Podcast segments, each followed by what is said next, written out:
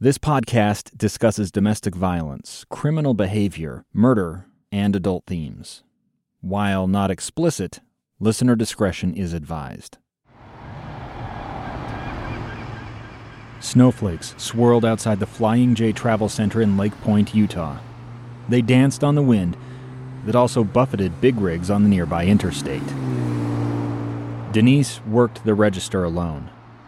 The only other employee on shift at the time was out shoveling snow off of the walks. It was around midnight, 12:30, and I was busier than normal because of this the storm. It was coming down like crazy. Someone shouted, Hey Charlie! across the store.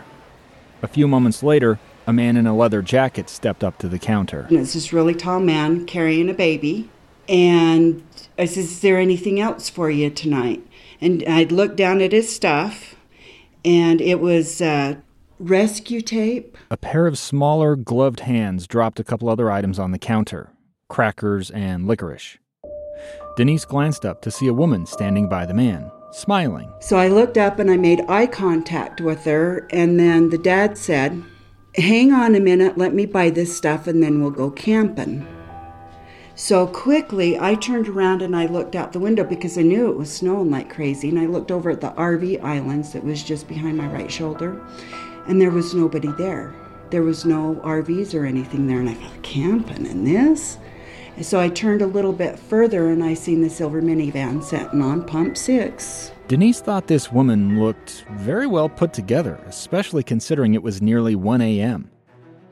But she also noticed red rings around the woman's eyes, as if she had been crying. The toddler in the man's arms stirred. And he looked at his mom, and I looked at his little nose. He was just such a cute little man. His little nose was all scrunched up.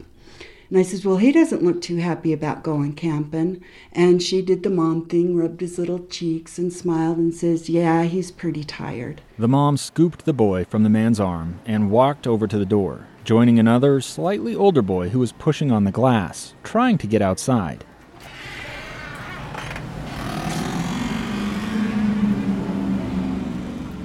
Together, they walked out to the minivan.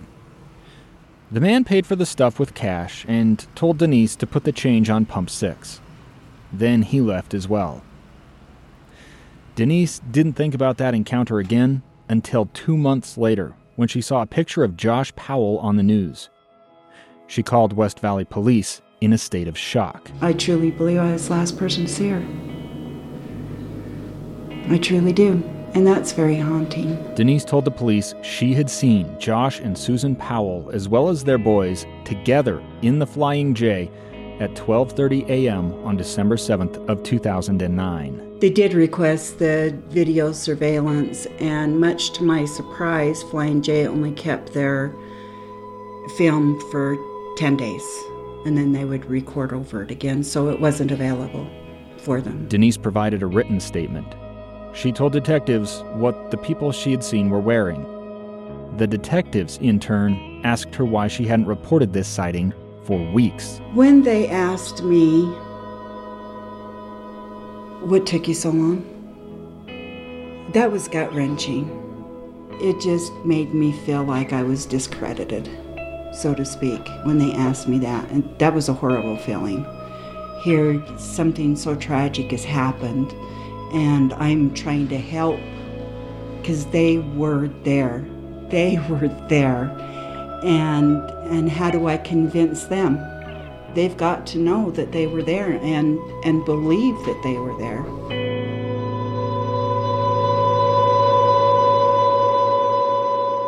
This is Cold, episode 16, Chasing Leads. I'm Dave Cawley. Right back after this. There are so many aspects to the Susan Powell investigation, it's been hard to get them all into cold. If you want even more exclusive details regarding Susan's story, head over to wondery.com slash plus and sign up now for access to bonus content you won't find anywhere else. That's wondery.com slash plus. Again, W-O-N-D-E-R-Y dot com slash P-L-U-S to hear three bonus episodes you won't get anywhere else. Do you ever feel like you just need some support to get really healthy? Hi, I'm Scott Mitchell. And I'm Melanie Douglas. I'm on a journey to find lasting health in my everyday life. And I'm here to help. We'll find fun, doable ways to improve your health through small and simple changes. It's the Really Healthy Podcast. Subscribe for free on iTunes or the KSL News Radio app.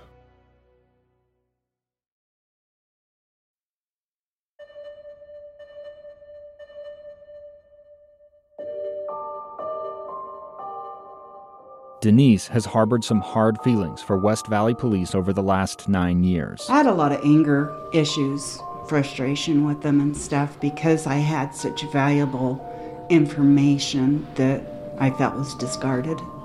But then, you know, 10 years' time and you experience other things, I come to realize how difficult it is for them to put anything through the system. Here's the problem with Denise's tip it can't be verified not by any other witnesses, not by surveillance camera footage, not by financial records. By the time Denise reported it, a lot of information had come out in news reports. Police had to ask themselves were her memories influenced by what she had seen on TV? The more information that gets out, that's more information now you have to sift through in these tips and these leads and trying to identify okay, is this credible information or is this information that they've obtained because of information we released? By the start of 2013, West Valley Police had received more than 800 tips in the Powell case. They ran the gamut from simple suggestions of where to look for Susan to detailed psychic conversations with a ghostly figure to simple but unverifiable stories like Denise's. People reported sightings of Susan in Georgia, Montana, Hawaii, and Alaska. A woman named Robin claimed to have seen Josh and the boys at the Comfort Inn in Sandy, Utah, while working there on the morning of December 7th of 2009. Police went to the hotel and verified there was no record of Josh having stayed there. A card dealer at the Montego Bay Casino in West Wendover, Nevada, claimed Josh was a regular at his table on weekends. A woman named Darlene said she had flirted with Josh on an elevator at the Imperial Palace Hotel and Casino in Las Vegas because he smelled nice.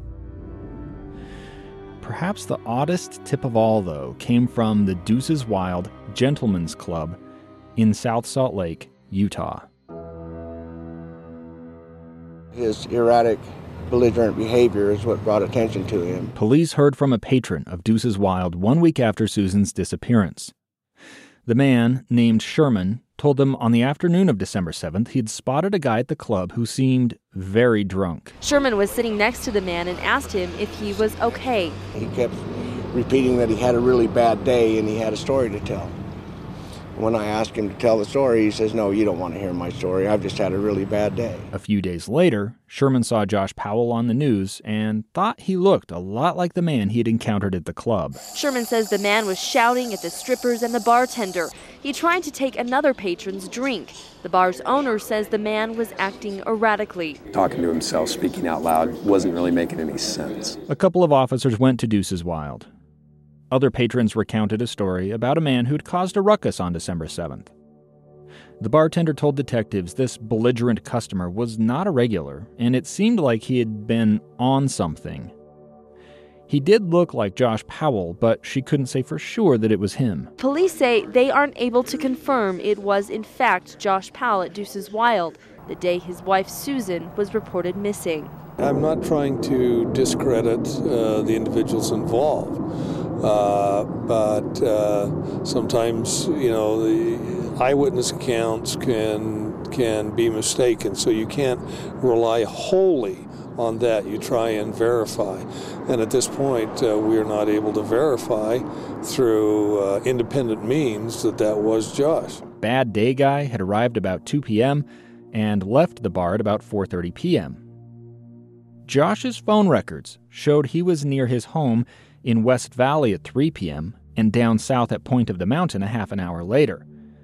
Josh could not possibly have been at Deuces Wild. There was another big problem with the story. Josh didn't drink.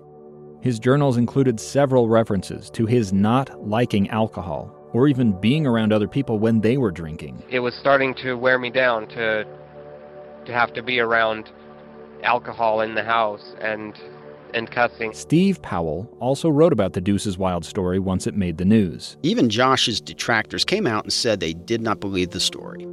Josh has never been to a strip club, even though he does not feel there's anything wrong with such an activity. Josh's attorney, Scott Williams, responded to a news story about the Deuces Wild tip by saying he had no idea why anybody would make that kind of claim about Josh.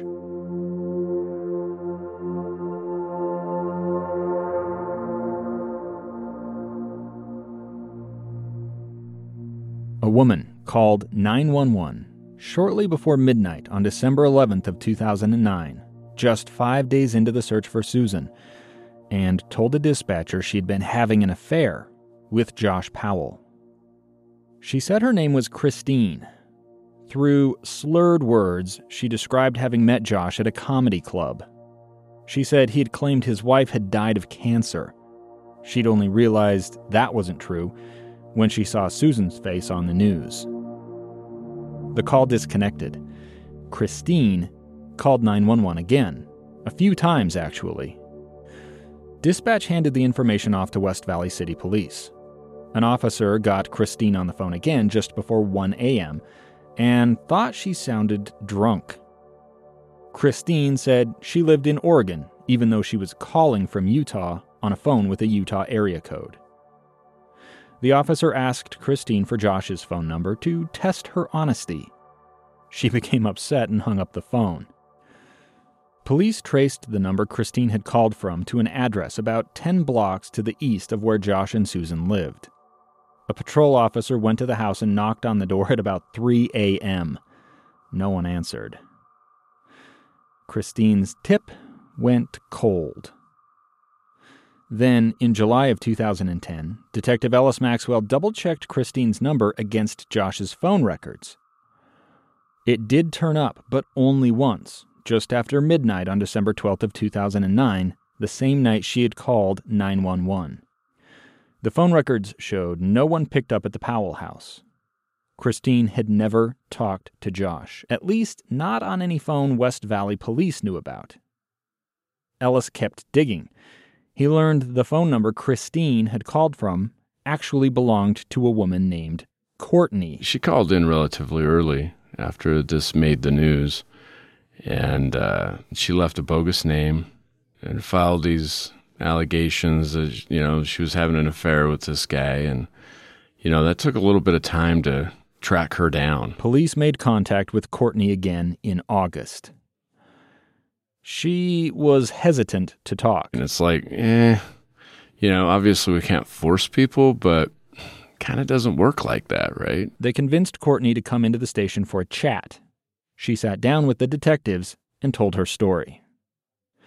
Courtney said she'd met Josh through the phone chat service LiveLinks and that they had dated for about six to eight months. Also, Josh hadn't used his real name. He'd gone by an alias, John Staley. Courtney claimed Josh had paid her about $800 for sex over the course of their relationship. He'd meet her at the Hunter Library, then they would drive up one of the nearby canyons to make out or have sex. Courtney even took a drive with the detectives to visit those spots in Mill Creek and Butterfield Canyons on the outskirts of the Salt Lake Valley. We did a little field trip and uh, yeah, nothing evolved from it. The whole thing smelled fishy. Ellis asked Courtney to take a lie detector test, and she did not want to do that. Was Courtney telling the truth about John Staley? Ellis didn't think so. She never called him. They never had communication, stuff like that. So, you know, it was put to bed. The cold team reached out to Courtney to ask for her side of the story, but she never responded, casting further doubt on her story. But what Courtney claimed at the time did lend credence to an even wilder tale from a man named Andrew Anderson. You know my background, right? That was the first question Andrew asked me when we sat down to talk about the Powell case. What he meant was he had done time. I was just letting you know that that's the case. Andrew Anderson's troubles with the law started in 2007 when he was 21, with an arrest for forgery in West Jordan, Utah. Court records show the busts cascaded from there. By 2009, he had racked up more arrests for forgery and financial fraud. They resulted in the filing of felony charges in at least 15 separate cases. The other misdemeanors, scattered in between, were just garnish, like parsley on a plate. Anderson resolved most of those cases with plea deals. He spent some time in jail, but bounced out on probation before long. He just kept getting into trouble. So, in February of 2010, a judge ordered Anderson to prison for up to five years. When I went to prison, I went to prison for like checks, credit cards, all that. The Utah Department of Corrections operates two prisons one at Point of the Mountain, midway between the main population centers of Salt Lake City and Provo, Utah, the other in the rural, central Utah town of Gunnison. But many state inmates end up serving their sentences in county jails because the two prisons are overcrowded. Anderson told me he spent a lot of time in different jails over the course of his sentence. Washington County sucks. Davis County sucks. It's all right, but it sucks. Uh, Weber County, Cache County, they all suck. Salt Lake County sucks. Andrew was in the Box Elder County Jail when, in the summer of 2010, he reached out to U.S. Marshal Daryl Spencer and West Valley Police Detective Gavin Cook. He described meeting Josh Powell in July of 2009 at a place called Fat Cats in the city of South Salt Lake. He was hanging out there with a few people when a woman named Summer walked in with a guy he didn't recognize. Summer was a stripper, and she was just using him because he was just paying, just give money, money, money, money, money. Summer seemed close, physically, with the guy. They were kissing and hanging on to one another. Andrew told the investigators Summer had met this guy through a phone chat service, possibly Live Links or Quest Chat. Come to think of it, maybe it was on Craigslist. He wasn't sure. He's like possessive, very possessive. Like how? In It, like if she would talk to me or say she went to get a beer or something, he'd be all weird about it. Does that make sense? Like, why are you talking to that dude? It did not end at Fat Cats. Well, that's where I first met him, and then, you know, I've been to Wendover with him and a couple other places. So This guy did not go by the name Josh. He had a different name, but Andrew couldn't remember it. Summer probably had a different name too, for all Andrew knew. I don't know if that's her stripper name or real name or anything, but you know, I'm on the street in the game, all because she, you know, she liked to smoke meth and party and do all that stuff, and she was a stripper. Not that that makes her any different than anybody else. It was her job. Andrew had first met Summer through a mutual acquaintance who'd been on the same ankle monitor jail release program with him. The people I was hanging out with before are, were like gutter, I guess you want to say it. Out committing crimes, doing all that stuff. Andrew said he was locked up in December of 2009 when he first saw Josh Powell on the news. He was sure Josh was the possessive guy he had met that summer day at Fat Cats. He started hearing through the grapevine that Josh and Summer had had an argument. Summer threatened to tell Josh's wife about their affair. Josh said he had already killed his wife. For some reason, he spilled beans to her. So, The story, as Andrew had heard it, went that Josh had dumped Susan's body in a mine or buried her at a campground out in the desert. For Ellis, this sounded just plausible enough. There could be, there could have been still something there, but it wouldn't have. It wouldn't have been information that would have found Susan. It- this would have been information that you could discredit Josh's credibility. The idea of Josh having led a secret double life, spending his money on strippers and gambling trips, caught the imagination of detectives. There was a small portion of it that I, I kind of believed. I still kind of believe maybe Josh was involved in, you know, maybe some prostitution, and uh, you know, it's, it's possible. And you know, we definitely looked at it. But Andrew's information did not exactly come from a position of pure altruism. said, Well, I can't do a dang thing sitting in here. How can I go find Summer? You get me on the street with a furlough or something, get me out of prison, then I could do it. Andrew told the investigators Summer was slender, white, blonde, and probably in her late 20s or early 30s. She might have worked at Deuce's Wild, the same strip club where patrons had reported seeing a guy who looked like Josh on the day Susan disappeared. That coincidence was not lost on the police. Here we've got Deuce's Wild, we've got Courtney, we've got Andrew with this story, and it's like, this is kind of weird. And, you know, there very well could be something there. Detectives went to work. They made a list of possible summers to compare against a spreadsheet of licensed exotic dancers. Police records also say Andrew suggested they talk to another woman who had been at Fat Cats that day. Her name was Emily, and she was attending a family reunion in Michigan. Police hopped a plane and went to see Emily. It looks bad on me, even though I didn't give Emily's name. They something I don't know. You know, her how her name got brought up, and I said I was hanging out with her at the time. She very well know, could know her. That's somewhere to start. Emily met the investigators at Fayette Historic State Park on Michigan's Upper Peninsula. They asked if she had ever been to Fat Cats. She said no. They asked if she knew Andrew. Again, she said no. Emily admitted she had been involved in fraud and forgery. Her memory was bad because she had spent much of late 2009 strung out on methamphetamine. In fact, she had been locked up for the first half of 2010. Her trip to Michigan was probably against the rules of her release. The police put the screws to Emily, and her memory started to come back. Yes, she did know Andrew, but only by his alias. His his moniker name was Cowboy. yes, Emily knew Summer. They had printed checks and ID cards together. Yes, she had been to Fat Cats and remembered seeing a guy acting weird, aloof, and possessive of Summer. He had drank beer, spent time on a PDA, and drove off at the end of the night in a dark colored SUV. That didn't sound like the Josh Powell Ellis Maxwell knew. Still, it was a lead. Yeah, knowing Josh, you're thinking, nah, he's he's not the type of person that would get involved in prostitution. But being in police for, for 20 years, nothing really surprises me anymore. Detectives identified more possible summer candidates. One lived in Moab, a desert resort town in the southeastern part of Utah. They checked her out, even visiting her apartment in person.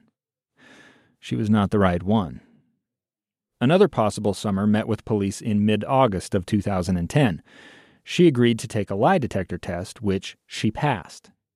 Andrew said eh, she wasn't the right summer when he later saw her picture. They were going to St. George. They were going to Moab. They were go- Daryl and Maxwell were all over the place, man. That same month, Andrew sent U.S. Marshal Daryl Spencer a letter asking for help getting moved to a better jail or into a residential drug treatment program. He said it would free him up to spend all his time searching for Summer. I didn't like where I was at, so Daryl was helping me get moved around to where I wanted to be at, where the prison had space at the better jails for helping them. And finally, he just got me back to the prison where I wanted to be. There was a problem, though. Andrew's story kept shifting. He added new bits, like that Summer was a Featherwood, or female member, of a white supremacist gang. In spite of not being able to positively identify Summer, Andrew did provide information on other cases that seemed to check out. Toward the end of September, police learned Emily had returned from Michigan. Word was getting around that she too was on the hunt for Summer. So, this whole time you've been out and you've been amongst these people, you haven't obtained any information that we need on the Summer girl? I thought you said you could get it. At the end of September, Emily showed up at West Valley Police headquarters for an interview. When I first when I first ran into these guys, they came up and saw me. They're like, "Do you know so and so? Do you know so and so? Have you ever been here, here, here?" And I'm like, "No." And I honestly didn't think I had. And yeah. then when they started like kind of jogging my memory, mm-hmm. mentioned different places, times, people, I was kind of like, "Well, that could be." You know what I mean? And I wasn't lying. And I wasn't she had agreed to undergo a lie detector test. Do you know Summer? No. Is this the month of September? Yes. Have you ever talked to Summer about the murdered wife? No. So police decided to put Andrew and Emily together in the same room. I was in Davis County Jail, and all of a sudden, Emily showed up there one day. They left Andrew and Emily alone for a little bit, then split the two of them up and asked each what they had talked about. Andrew and Emily gave two different accounts of their conversation. What's more, Emily admitted to having used meth that very morning. In her purse, the police reported finding another person's checkbook, credit cards, and ID. The police arrested her and handed her over to a probation officer who had just obtained an arrest warrant. A week later, the police also gave Andrew a lie detector test. They asked if he actually believed it was Josh Powell he had seen at Fat Cats back in July of 2009. Andrew said yes. The test did not reveal any signs of deception. They gave me lie detector test after lie detector test, and I passed them all. Andrew kept writing letters. On April 25th of 2011, he sent a letter to detectives Gavin Cook and Ellis Maxwell. He said he'd been in touch with people who knew where Summer was hiding. She had agreed to talk in exchange for full immunity and half a million dollars in cash. Andrew's story continued to evolve. He claimed Susan had got wind of Josh spending time on chat lines and going out in public with prostitutes. Enraged, she had planned to leave with the boys. Josh had used his supposed connections in the criminal underworld to keep that from happening. Andrew felt frustrated. He'd given police information, but seemed to get nothing in return. In all honesty, I was I wanted to help him out, but I was also trying to help myself out because I was given an 18 month sentence. That's what my max was supposed to be, and I did, you know, five five plus years on it. In July of 2011, Andrew told police he had found out who had put out a hit on Josh. He dangled that carrot in an effort to keep from being moved to the prison in Gunnison. At the start of August, Andrew provided a list of possible summer associates, people who might know where to find her. He also told detectives Susan's body could be in some mountains south of Interstate 80 in Utah's West Desert. But the specific directions he gave didn't make any sense. By December, as Josh was fighting for custody of his boys in Washington state, Andrew landed just where he didn't want to be, in Gunnison. He didn't give up trying to work a deal. On the two year anniversary of Susan's disappearance, he begged for help getting out. In a letter, he claimed to have given police information about Steve Powell possessing child pornography before the August 2011 search warrant raid at Steve's house. I gave them all that information, and Stephen Powell got put away for child pornography, all that stuff. And Josh Powell, I said, go look on Josh Powell's computer right now, and you have plenty to arrest him. That's a claim that is not backed up by the facts. I asked Andrew to explain that. He stood by his claim that his tip prompted the raid. I liked Maxwell a lot, but as soon as Maxwell got that information about Steve Powell, they were up there arresting him. So I asked Ellis if Andrew's tip in any way contributed. There wasn't anything that uh, Andrew shared with us that benefited the investigation. Nothing. Still, a detective drove out to meet with Andrew in January of 2012. Andrew's story changed again. He no longer said Susan's remains were in Utah. Susan Powell's in Idaho, dude. Between Idaho and Washington. That's where she's at. Andrew offered yet more names of people who might find Summer. Some of the people he suggested were incarcerated, others were living on the streets. Tracking them down was not easy, but police did. None of them shared any useful information. One complained that Andrew was nuts. That's a, that's a really good example of depleting your resources and burning up valuable time. Around the start of February of 2012, right around the time Josh killed the boys, police in the city of South Salt Lake served a search warrant at a house frequented by one of the people Andrew had named. West Valley detectives caught wind of it. They compared notes with their colleagues in South Salt Lake. At last, they were able to come up with a likely identity for Summer. They took her picture to the prison in Gunnison and showed it to Andrew. He said she was not the right Summer. Enough was enough. Ellis confronted Andrew. I, I, I believe I specifically asked him what, what he wanted out of this. What was he looking for? Because the information he was sharing with us, uh, you know, wasn't taking us anywhere. We weren't gaining any ground. We weren't getting any evidence. We weren't getting any, any information. Ellis wanted to know why Andrew had not come forward with all of the information at the beginning. He asked Andrew why he, of all people, would be the source. Andrew did not have good answers. Andrew Anderson. Yeah, he, he burned up a lot of our time. Um, and, you know, we had some very frank conversations with him uh, through that time frame. Uh, and eventually, uh, we shut the door. The most Ellis could say was that someone who looked like Josh might have been at Fat Cats in July of 2009 with a blonde woman who went by the name Summer. Or maybe it was all bogus. You know, it's kind of ironic that you end up with three leads that are, you know, out of the Salt Lake Valley here that involve Josh and uh, sexual activity. And I think that, uh, you know, you've got to put a little bit more weight into that, into those leads, because it's not your traditional lead of, like, uh, well, for example, the Flying J allegations there. You know, there was there was that. That was it. As for Andrew, his trouble with the law continued. Prison records show he was released on parole at the end of 2013. Finally, he could hunt down Summer and get her to talk. Well, last time I heard from her was 2012, 2013. Okay. So she'd, she'd write me letters and stuff like that. Yeah. Then all of a sudden they stopped, so. In 2014, Andrew was accused of passing forged checks. It resulted in his parole being revoked for half a year. He got out again at the end of 2015. Word on the street when I got out, and I tried to relay it to Daryl, was that she overdosed on heroin. Whether that's true or not, I don't know but I have not seen her around. Then, in 2017, Andrew was accused of stealing his own brother's identity in order to rent an apartment. He cut a plea deal and got off with time served.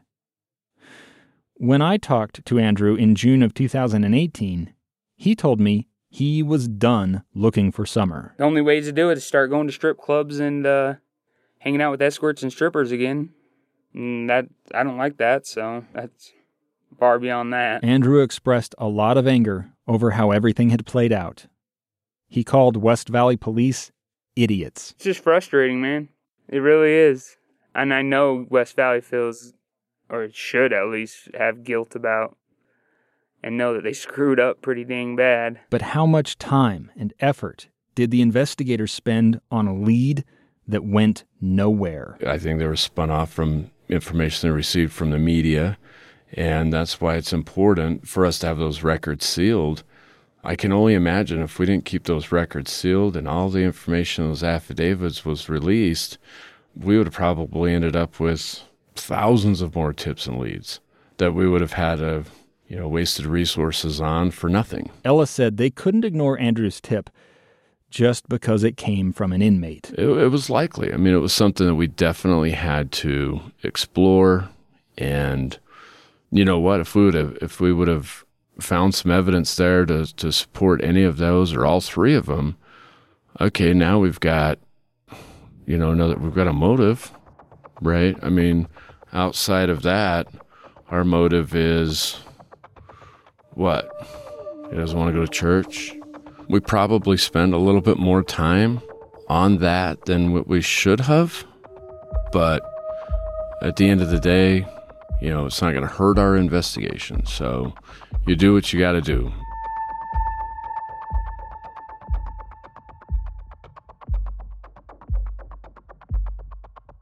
Back after this.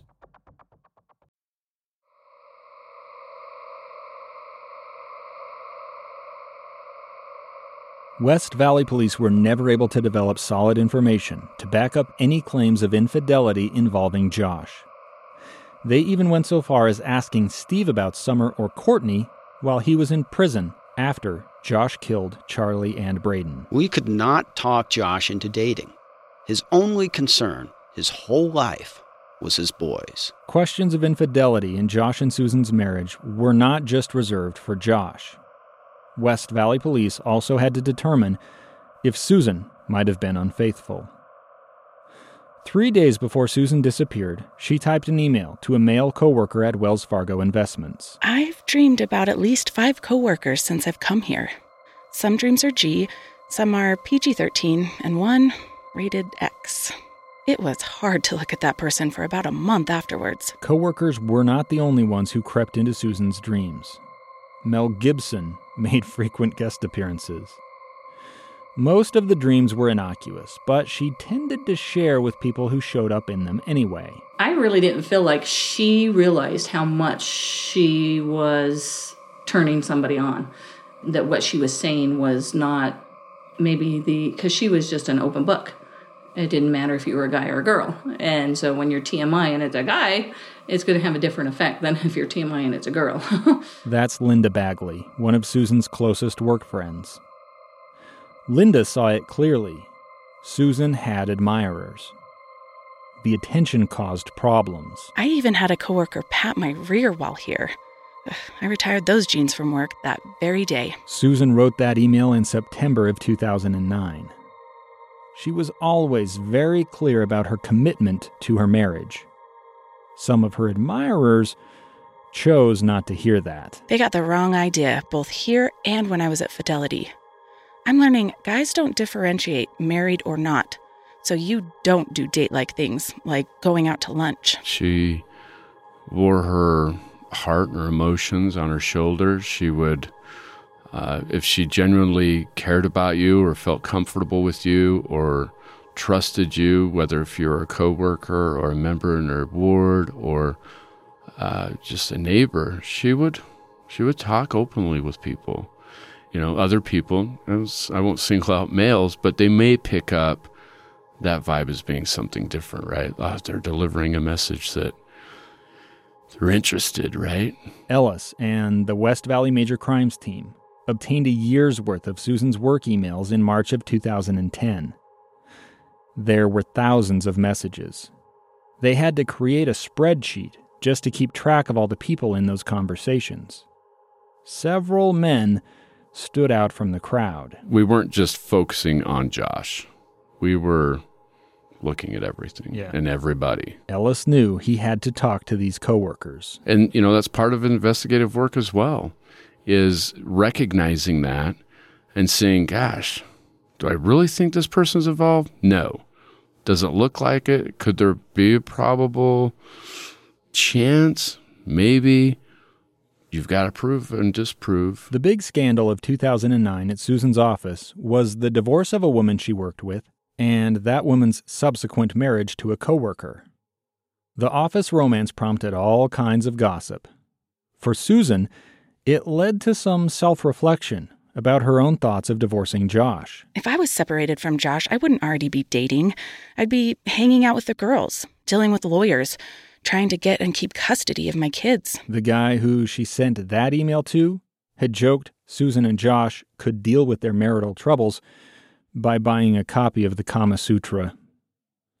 Susan's friend and coworker Amber Hardman told me there was zero chance of Susan having an affair. She liked the guys were flirting with her, but she said she would never act on it, and I believe her. She spent most of her lunch breaks and breaks with me. We'd hang out and walk around the building or go exercise in the exercise room. So, I mean, I know she wasn't spending her extra time at work with these people. Susan's email exchanges with male coworkers always seemed to return to the topic of her marriage. She would make it very clear that she was only interested in Josh.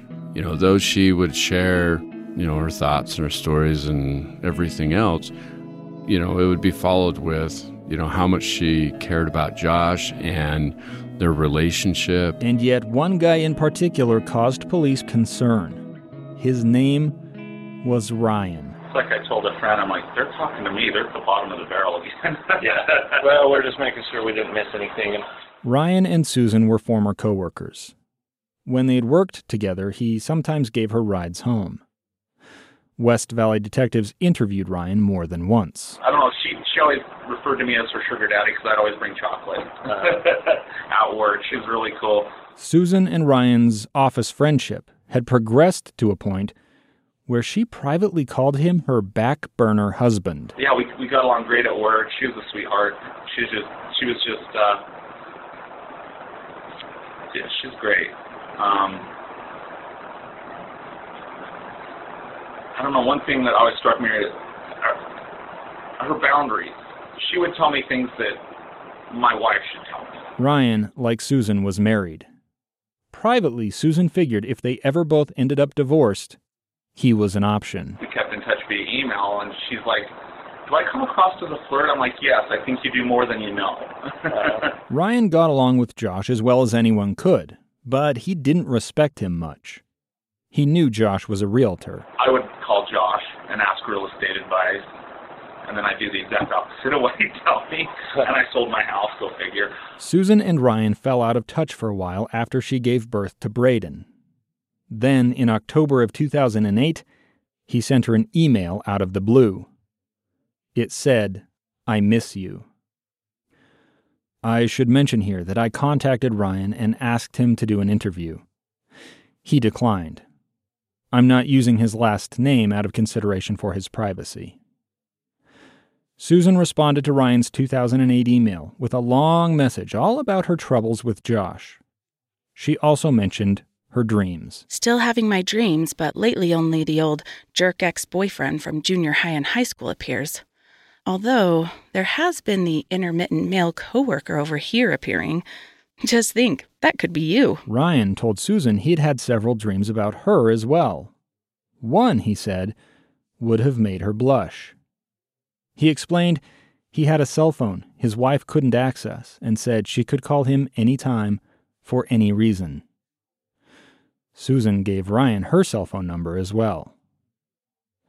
In another email, Ryan called Susan my dear. In a follow up message, he said she had the right to be happy. So, are you going to make me happy? Problem is, I still love the guy I married. I just don't know if I'll ever get that back. Ryan replied that he did not want to interfere with what Susan had going, but said, quote, I have always thought you were beautiful.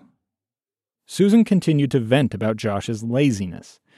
In April of 2009, she teased Ryan about possibly taking over. So you are saying I'd have to marry you in order to get some work done around the house? Too bad the plural marriage thing is frowned upon now. Maybe services in exchange for the handiwork I can't get Josh to do. Too bad I have a conscience and morals and stuff. Dang that. She told me that Josh never, ever wanted sex. That, and I told her generally that's because he's looking at porn or he's cheating on you. That's what was her response? Oh no, no, I, I don't, I don't think that. But I told her generally when a guy doesn't want it, um, it's one of those two factors. Oh, if only I had my chocolate daddy to goof off with and influence my naughty dreams. Oh, by the way, I did have another one, but sorry, you weren't the male coworker I dreamed about. So now uh, you have competition. There was more. Josh stayed out late Thursday night for a computer geek thing, and I asked him how long he thought it'd be like six, nine, or midnight. And he said, Have your boyfriend gone by nine. And so I said to obviously nobody in the room, Oh, did you hear that, Ryan? He says we have until nine. You can just imagine what detectives thought when they first read all of those emails. Definitely with that coworker, you know, he needed to be uh, talked with and, and ran through his CVSA. Ryan agreed to come in and take the lie detector test at the end of June of 2010. I, I, I don't think she would be capable of cheating on Josh because her faith. Ryan spoke candidly. He denied knowing what had happened to Susan. If she ran off, she would have taken the kids. Uh, I mean, at, at the risk of her life, she would have taken the kids. The test showed Ryan was telling the truth.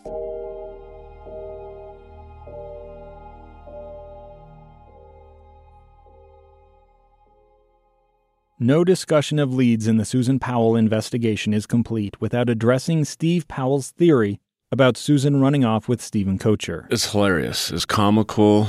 Um, and how that evolved and developed, I don't know if it was a combination of Josh and Steve collaborating and going, look, Josh. I mentioned this back in episode 9 when describing Steve's February 2010 interview with the FBI.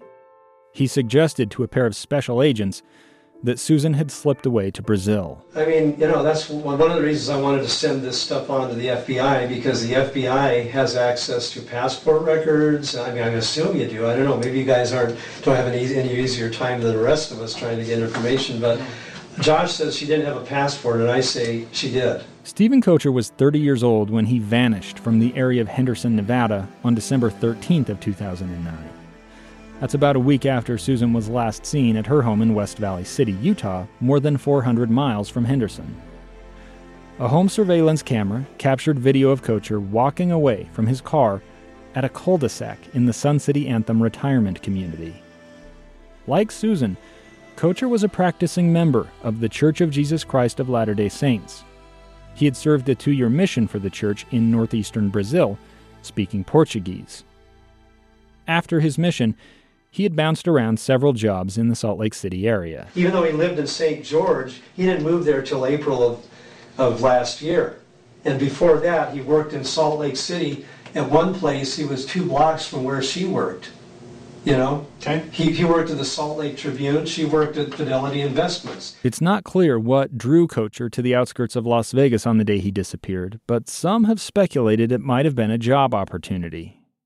Steve Powell, had a different take. Goes down to this area, arranges for a boat, you know, probably in Boulder City, and on the 13th, he comes down here, abandoned his car in Henderson. Don't ask me why Henderson, and don't ask me why he abandoned his car. Why didn't he just?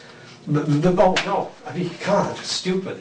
I mean, obviously, he was trying to make it look like a disappearance, you know, like the Susan Powell disappearance. Ellis said the coincidence of two people disappearing around the same time deserved attention. The Kocher thing, yeah, stepping outside of the box, looking in. You know, somebody could be like, eh, "Now this is this is weird." You know, is there, is there I mean, this, this this is just odd that these two people go missing, and there's a period of time there that it was you know, it could be very likely. Steve's theory was based on a perception of Kocher that was detached from reality.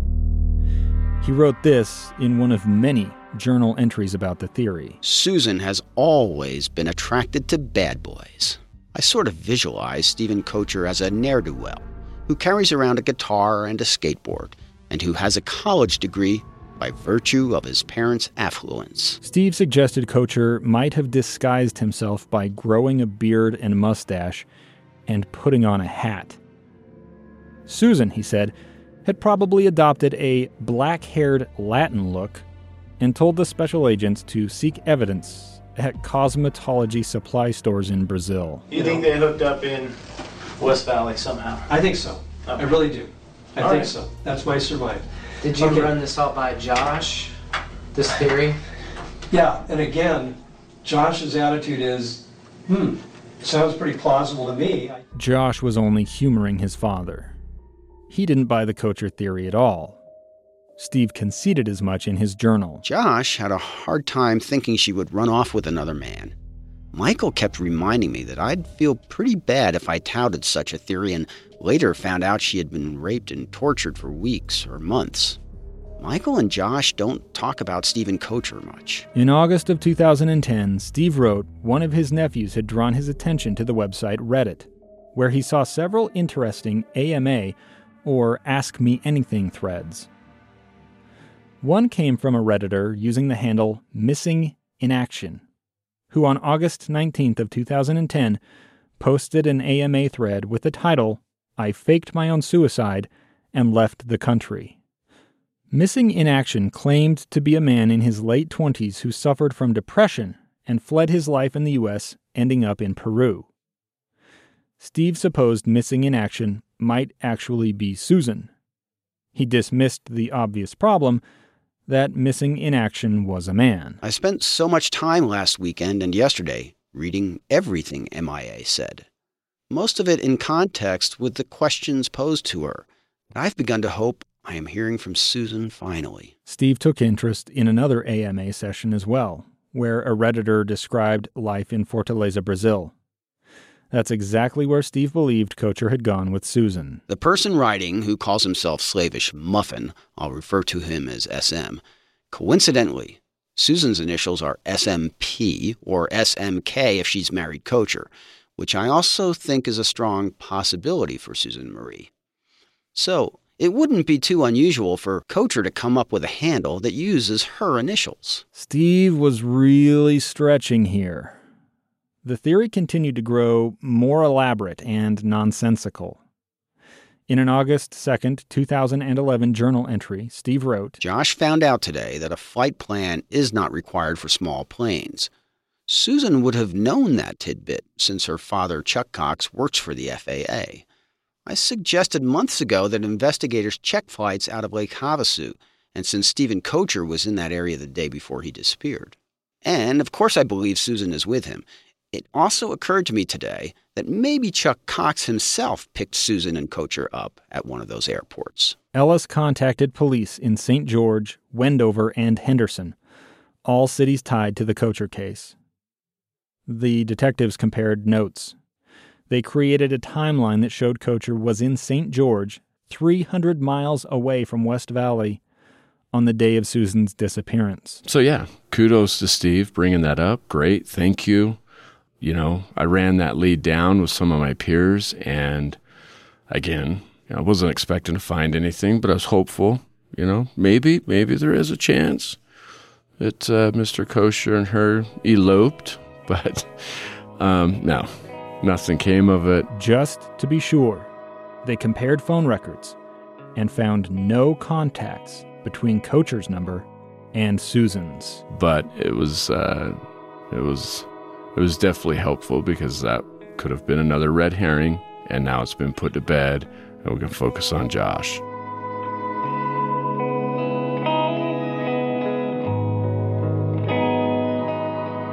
On the next episode of Cold. We are announcing the end of the active phase of the search for Susan. If you haven't already, please subscribe to Cold.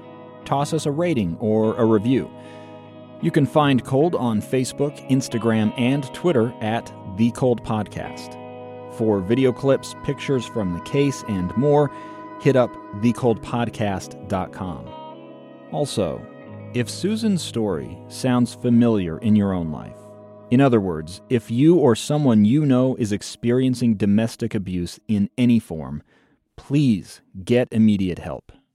In the U.S., support is a phone call away at the National Domestic Violence Hotline at 1 800 799 7233 or online at www.thehotline.org. A quick thank you to the team. Kristen Sorensen, Eric Openshaw, Ken Fall, Danielle Prager, Kira Fairmond, Becky Bruce, Josh Tilton, Adam Mason, Jillian Friedman, and especially Sheryl The Worsley. music for Cold was composed by Michael Bonmiller, except for the guitar stuff. That was me. Cold is a KSL podcast. Thank you for listening.